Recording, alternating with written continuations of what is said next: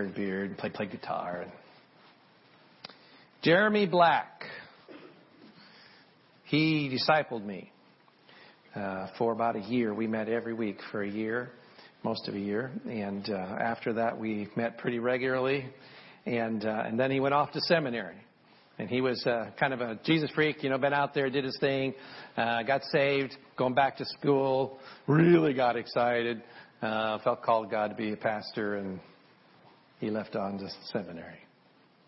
But one of the things he said to me very early in our mentoring, discipleship relationship stuck with me, and at the time it was new and fresh to me. You've probably heard it and know it already from the time you were a little kid, But it hit me so strongly that it has stuck with me and has really shaped much of what I did. And this is just it. It said this: mercy is not getting what you deserve. Mercy is not getting what you deserve. Grace is getting what you don't deserve. I heard that, I was just like, oh my goodness, that's me. Because I knew what was on my inside.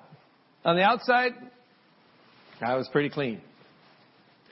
On the inside, I was full of anger and bitterness and resentments and judgmentalness and yuck and ugly.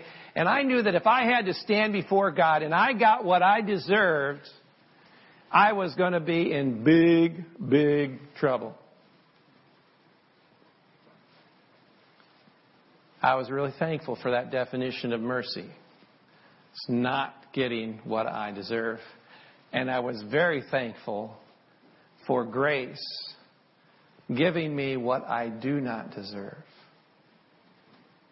And those two terms just kind of roll together with me, and they set me up. And mercy lets me see grace, and grace lets me experience mercy, and it takes me back to grace, and it takes me to mercy, and it takes me back to grace, and it takes me to mercy. And they just roll around, and they just continually to drive my life, because in them there is life and hope and newness and forgiveness and really freedom. It really just set me off. I couldn't go back away from it. I didn't want to go back away from that. Amen? Because anybody who's really honest with themselves knows that there's yuck inside, and there was, is, and probably will be plenty of need for mercy and grace. And it sets us free. It sets the people around you free. You know that we've been in this series on the Beatitudes, and today we are in the one that says in Matthew 5:7, said, "Blessed are the merciful, for they will receive mercy." Blessed are the merciful, for they will receive mercy. You know, I've come to this conclusion that when I read through the Beatitudes, maybe you don't do this, but I do this, and I've done this. I read through the Beatitudes, and I say, oh, those are really nice. Don't you? That's really sweet. If I ever needed something like that, that'd be good. You know, blessed are the poor in spirit. Oh, that's nice. Blessed are those who mourn, for they shall be comforted. Oh, that's good.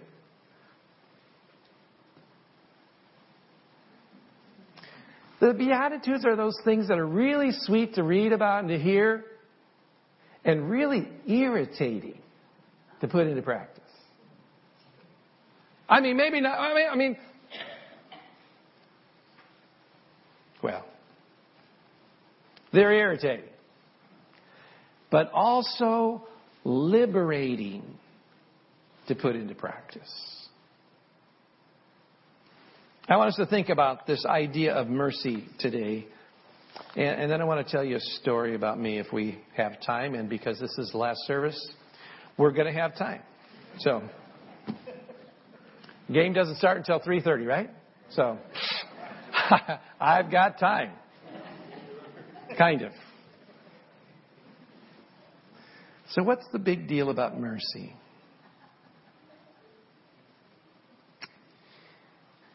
Why? It's important. You see, we're merciful because God has shown us mercy, right? The Bible says that God is merciful. It's all through the Scriptures. Everywhere you look, there are literally hundreds of passages that talk about the mercy of God, His love for us, His compassion that never fails and never quits.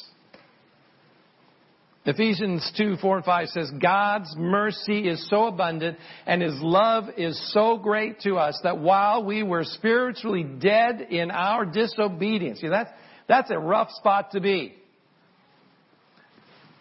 I don't know. Can you be disobedient and not be dead? I don't know. But it says they were spiritually dead because of their disobedience. He said, in the middle of that, because of God's great mercy and His great love, He brought us to life in Christ. For it is by grace you have been saved. Amen? It's a great passage. You maybe know the parable of the unmerciful servant. It's in Luke or Matthew chapter 18. Matthew chapter 18, it is this passage and it's up there. But the background behind this passage that's up there is the story of this unmerciful servant. And so what happens is this master has, he's taking his books and he's going through his books and he realizes, I got this guy and he owes me all this money. He owes me a lot of money. A bank load. A truckload. I don't know. He owes a lot of money. And he calls him in and he says, let's make accounts. And the servant says to him, oh, master, if you would just be patient with me, if you would give me a chance, I will pay you back. I don't know how, but I'm going to work on it and I'm going to pay you back and it's all going to be good. And the master says to him, and hear this, folks, this is what he does to us. The master says, you know what? Don't worry about it. Don't worry about it. I feel like I should be in a gangster movie. Don't worry about it. The debt is cleared. It's forgiven. It's gone. It's away. Don't worry about it. The guy's excited. Oh, thank you, master. And he runs outside. He goes down. He's walking down the road. And he comes across a friend of his, a neighbor. And he comes to this guy and he says, hey, you owe me this money. A pittance. I like that word. I don't know. Okay. English word. You owe me this little pittance of money. But he grabs this guy by the neck and he begins to shake him and choke him and say, you are going to pay me back or I'm going to throw you in jail until you do. And so he throws him in jail. And the master hears about it, calls this guy in and says, how in the world can you do that? I forgave you this huge debt. Wiped it off the books, said you didn't even have to worry about paying it back. And here your neighbor owes you just this little thing, and you can't forgive them that, and you throw them in jail? Well, I tell you what I'm going to do. I'm going to throw you in jail, and you can sit there and rot until you pay it back. And that's where we get to this verse. When he says, shouldn't you have mercy on others, just as I had mercy on you? There is something about that we're merciful because God has shown us mercy. God says, if I have shown you mercy, yes, and He has, right? Well, let's just get this clear. I only heard about 5 amens in that. Anybody here not need God's mercy? Good. Anybody here not receive God's mercy? I need to talk to you if you raise your hand because you can. You can have your debt made clean, right? We have all received God's mercy. So God says, I expect you to show mercy to others. And we do that because we've already been the recipients of mercy.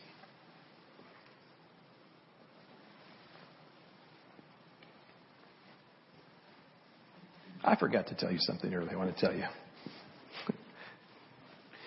Do you know the day in which Jesus lived was really an odd day? In Jesus' day, the rule of thumb was, tell me, you can, it was charades here for just a second. An eye for an eye. An eye for an eye and a tooth for a tooth. I don't want to ever play charades with you because I'm not any good at it. An eye for an eye or a tooth for a tooth was the day in which Jesus lived. And they had this thing. Okay, so you did something to me, I do something to you, right? You kill my cow, I kill your cow. You know, punch me, I punch you. You break my arm, I break your arm. Do you know why they had an eye for an eye and a tooth for a tooth? Why? I see a head nodding. Why do we have eye for an eye and tooth for tooth? To make it even. Exactly. It's just. It's fair. Because the opposite of that is, you kill my cow, I go and kill your whole herd, you, your wife, your children, take everything that's yours. A little overkill. Justice said, eye for an eye, tooth for a tooth, punch for a punch, whatever. And it was actually a pretty good system. It was actually a novel system. But you know, Jesus came and said, maybe not. Jesus came and said some ridiculous things. He does that all the time. He says, tell you what. If someone slaps you on the cheek, give him the other one. If someone takes your tunic, give him your cloak too.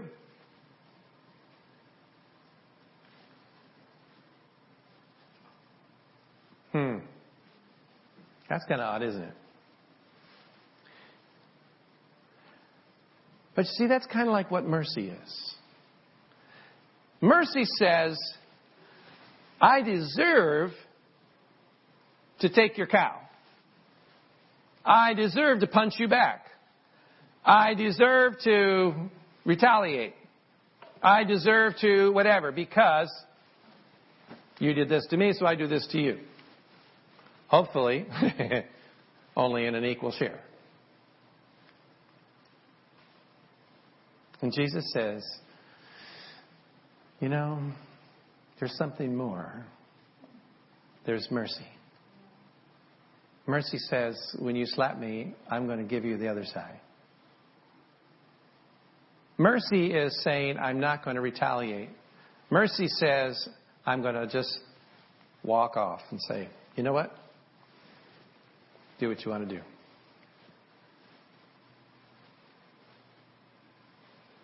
How about that?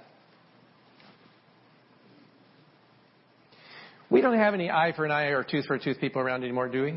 That day and age is gone, right?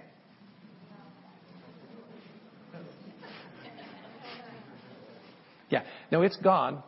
We've gone back to the old style. We've gone to the tooth, the whole family.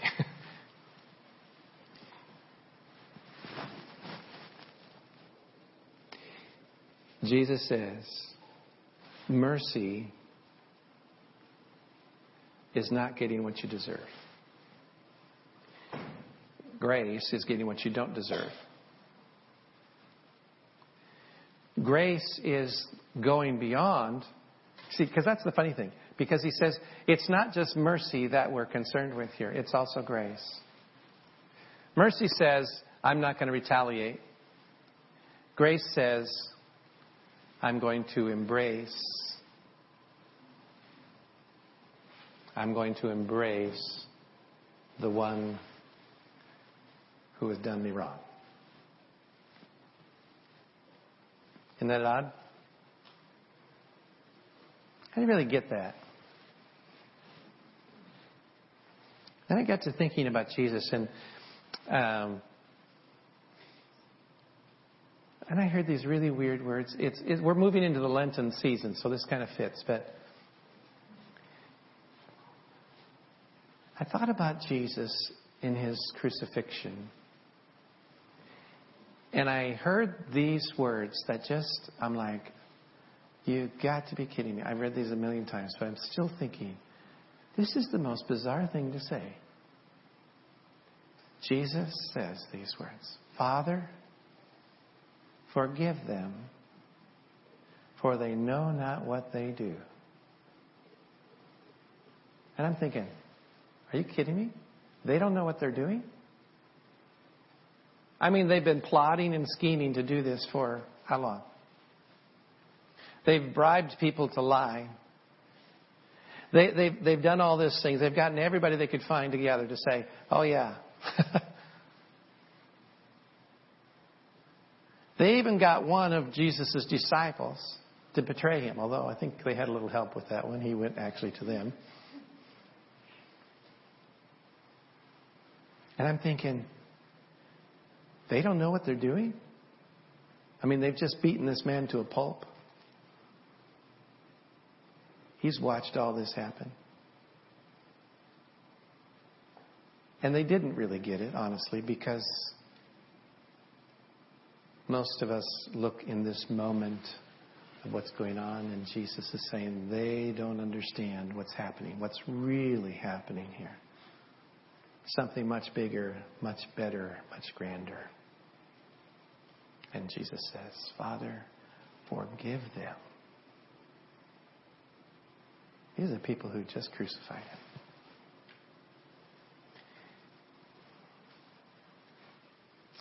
Mercy is saying, it's okay. I'm not going to retaliate. Grace says, "Father, forgive them. For they know not what they do," even though I think they do.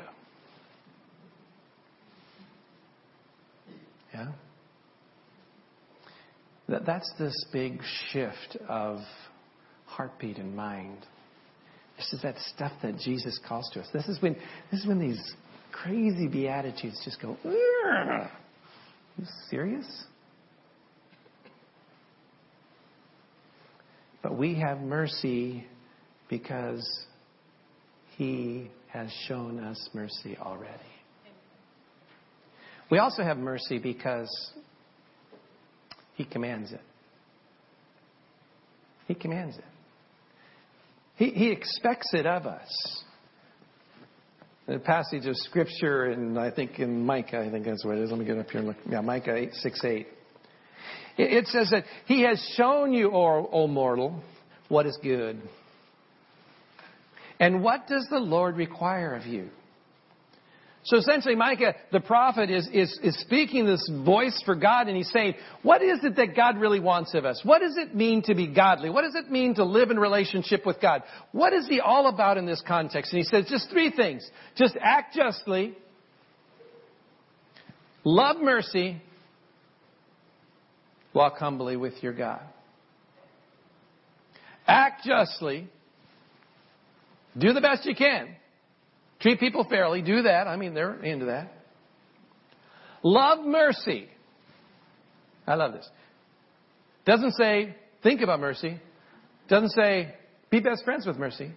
Doesn't say, wave at him as you go by. Love mercy.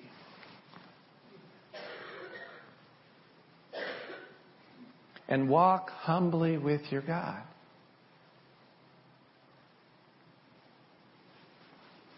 We'll preach on that another day. But there's something about that.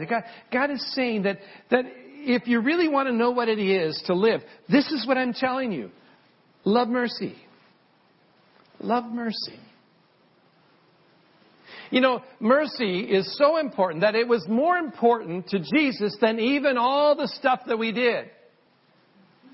Hosea 6:6 says, "I don't want your sacrifices. I want you to be merciful." And if you follow the teachings of Jesus and you walk through the stories that he read, what you find there is that on two occasions, Jesus was in this big conversation with the Pharisees and the Sadducees and the teachers of the law. And they're in this big thing. And the teachers and the Pharisees and Sadducees are doing all this stuff. And they're saying, well, blah, blah, blah, blah.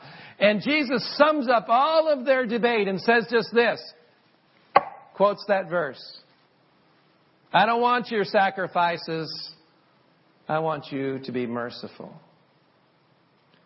Saying, I don't care how many prayers you pray. I don't care how many songs you sing. I don't care how much you do. All that stuff doesn't make any difference. But are you merciful?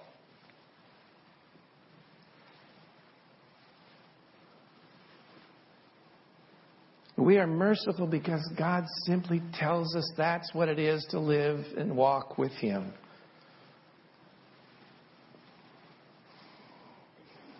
We're also merciful because we're all going to need mercy in the future.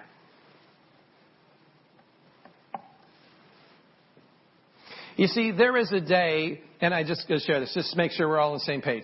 You all understand that there's a day coming when we are all going to stand before God. Yeah? It's called the judgment. We are all going to stand before God, and we're going to have to give an accounting to God.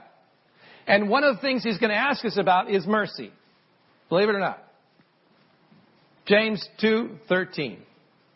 So you must show mercy to others, or God will not show mercy to you when He judges you. You hear that? The mercy that we receive is tied into the mercy that we give.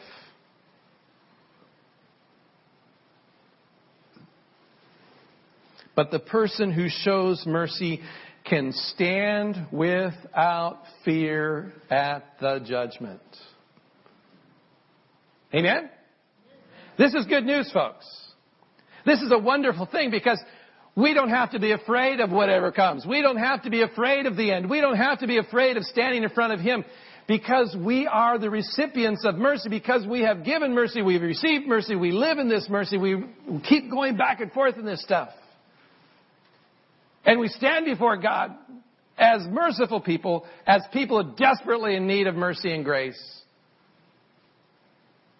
We say it's just Jesus. And we need not fear.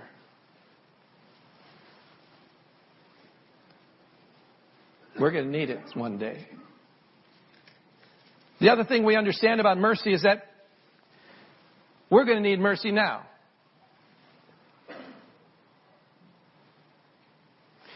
You see, we live in this moment, and not only do we need mercy on the judgment day, but I'm guessing that we're going to need mercy tomorrow.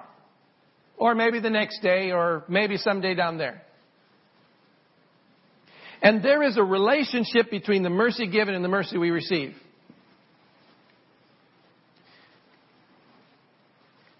Do you know what the most oppressive life is? The most oppressive life is a life without mercy. And this is real simple. When we say to somebody, no mercy, we are saying, well, then I don't need mercy, right? That's how that works. If I'm not willing to give mercy, then it's saying essentially, I don't need mercy. Right? Do you know why that's so oppressive? Because that person has to be perfect. Right? You don't want to go there because that ain't you. You get it? It ain't me either, but you don't want to go there. It's oppressive to live like that because every single thing that you say, everything that you do has to be, I've got to be perfect. I can't say the wrong thing. I can't do the wrong thing. I can't make a mistake. I can't do any of this stuff because I don't give mercy. I shouldn't expect mercy. So I've got to have it all together all the time. That's depressing. I mean, excuse me. I don't mean to belittle your ability, but that's horribly depressing for me because I know I ain't got it. I know that. Yeah? We need mercy. And if you don't need it today, you do. But if you think you don't need it today, you're going to need it tomorrow. Or the next day. Or the next day. That day is coming. Because there ain't a single one of us that'd be perfect. But living in mercy is absolutely liberating, right? It sets us free.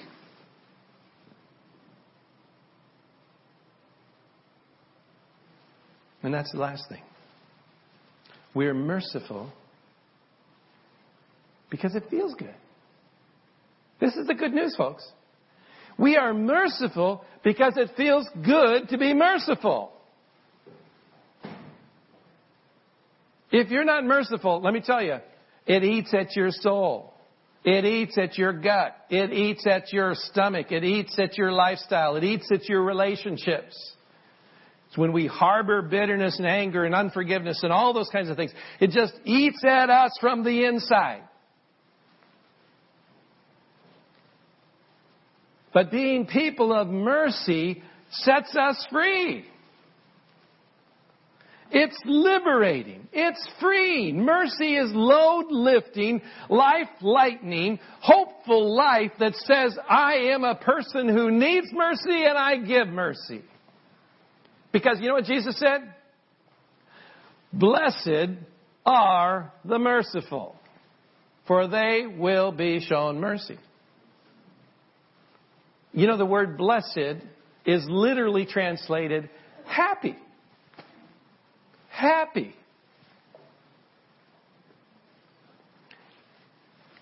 I haven't liked this word, blessed, up to this point. I usually say, this is translated happy, fulfilled, complete, whole. It's because I don't like that. I don't like it. Happy are those who mourn. Trust me. I ain't happy.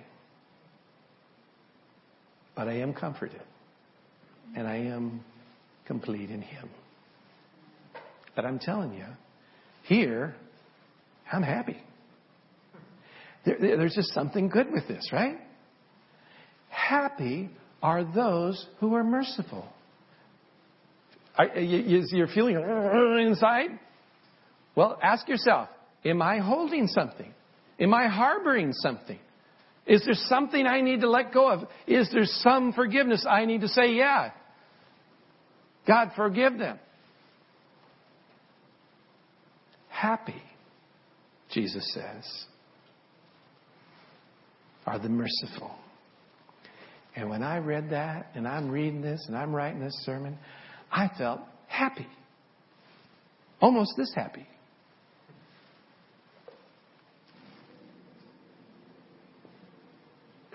I'm telling you, if you want to be happy, live a life of forgiveness. Live a life of mercy. Amen? Amen. Blessed, happy are the merciful, for they shall be shown mercy. Now my story. You know, I started walking a while back. I met with Ron Benefil. I don't know if you know Ron Benefil or not, but he's was faculty at Point Loma, and he lost his wife recently.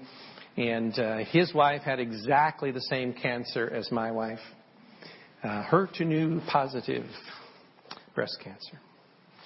And she was about a year and a half ahead of my wife, and she passed. And Norma was, you know, progressing along and getting pretty close. And I met with him, and I said, Ron, how do you handle this? What do you do?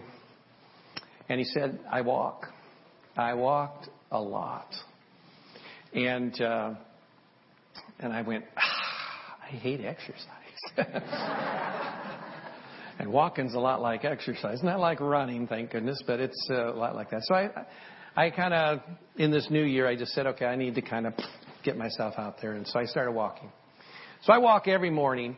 I get up before the sun is up, and I walk anywhere from a mile to 3 miles or so. And while I'm walking, I listen to the Word of God. I've got my phone, and it's clicking my counts, step counts, and I listen to Scripture on my phone. And several weeks ago, probably now almost 3 weeks ago, I was listening to Matthew chapter 18, the passage that had this one about the unforgiving steward.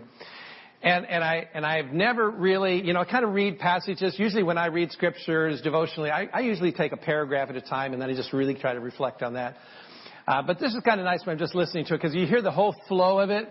And chapter 18 is this kind of amazing story flow. And it starts out with this idea that says Jesus gathers the children together and he says to them, unless you become like a child, you have no part of the kingdom and you're never going to get it. You're never going to understand it. And it says this, you need to become like a child. And then he goes on and he says, and you know what? If you cause a little one, if you cause one of these little ones to stumble and fall into sin, then it's worse for you than if you had a millstone tied around your neck and you were cast into the depths of the sea. I'm thinking, okay, well, pretty strong. And then he goes on and he says,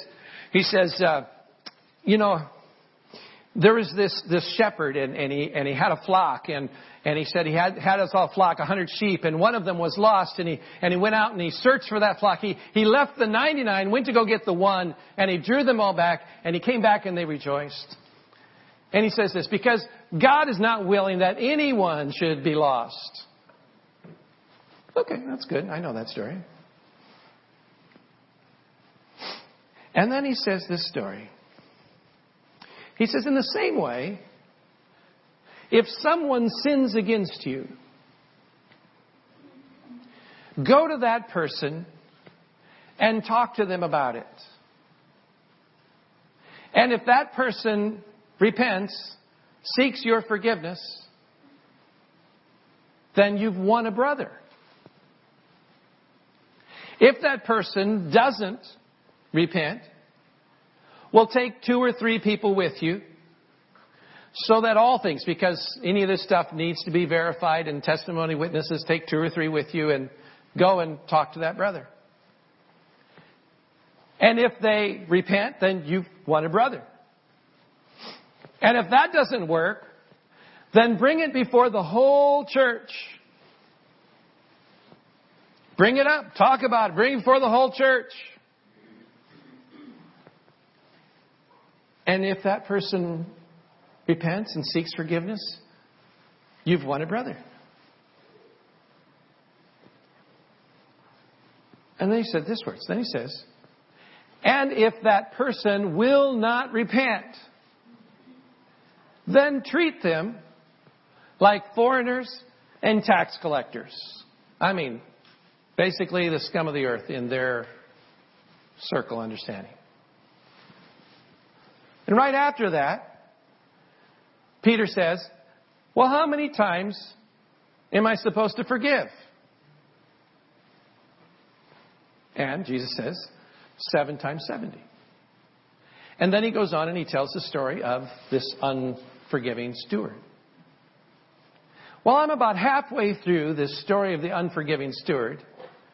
And I stop. I mean, I literally stop. I don't stop because I'm really trying to kind of crank around my walking. I literally stopped in the middle of the road. I walked down the middle of the road. Nobody's out at that hour. And I stopped in the middle of the road. And I went, what did I just hear? And I went back and listened to that chapter from the beginning again. And I went, how could I never have heard this or seen this before? And I listened to his words about if someone sins against you, go to them. And if they repent and if they ask forgiveness, then forgive them and you've won a brother. If that doesn't work, go with 2 or 3 and hopefully that'll work. If that doesn't work, take them before the whole church. Actually, one of the very early references to the church. Just in case you want to know that. And if that doesn't work, treat them like foreigners and tax collectors. Now, you've probably heard this 1,000,000 times, but I'm telling you, I've never heard this. I hadn't read about it. I hadn't nothing. But what dropped my jaw to the ground was I suddenly thought, wait a second. How did Jesus treat foreigners and tax collectors? They were his best friends. You understand this? He was in trouble all the time because he hung out with foreigners, prostitutes, tax collectors. He hung out with the scum of the earth. Sorry. That was a little strong. I mean, for their own evaluation of that day, I mean, he's hanging out with the people that the society thought were the drudges of the world. And so when he tells the story about forgiveness, and he says, if they don't do all of that, treat them like this. And I went, what? You mean if I go to this person by myself and they don't seek forgiveness? If I go to them with two or three and they don't seek forgiveness? And if I go to them in front of the church and they don't seek forgiveness? Are you telling me that I'm still supposed to love these people? I'm still supposed to embrace them. I'm still supposed to walk with them. I'm still supposed to say, it's okay. I forgive you anyway.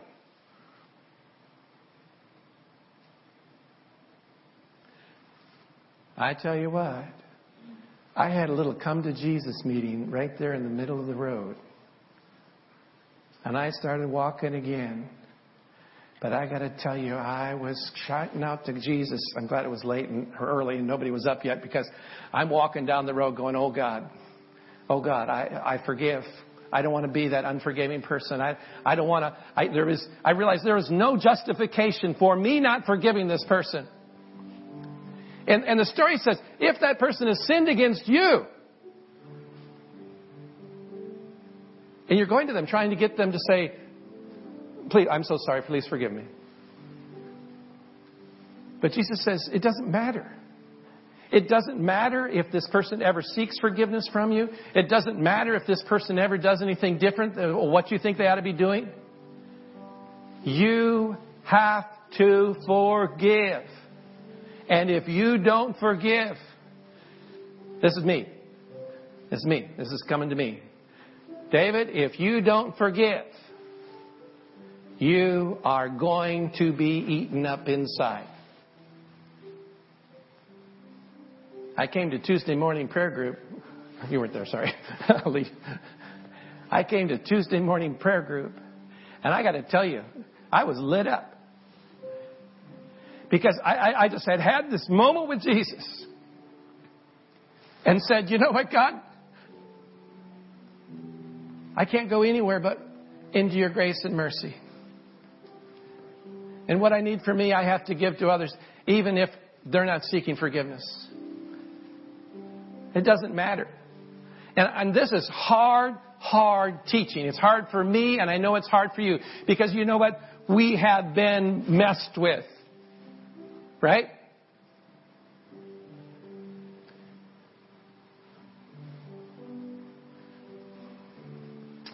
I mean, I'm looking out there, and I know your stories, and I feel like, oh, God, don't let me put more guilt on people. And I don't want to put more guilt on people. But I know that people have messed with you. You've been sexually abused. You've been divorced. You've been adulterated on top of, not you, but somebody else. People have spoken ill of you. People have done dirt to you.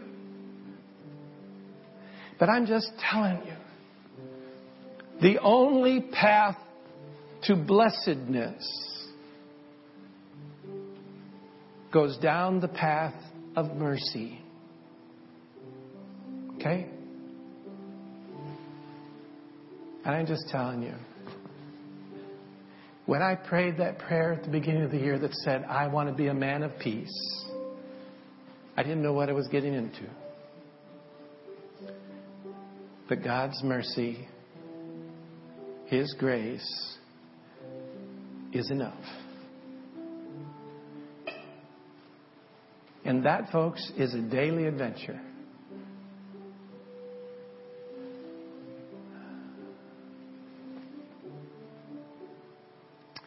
We're going to sing.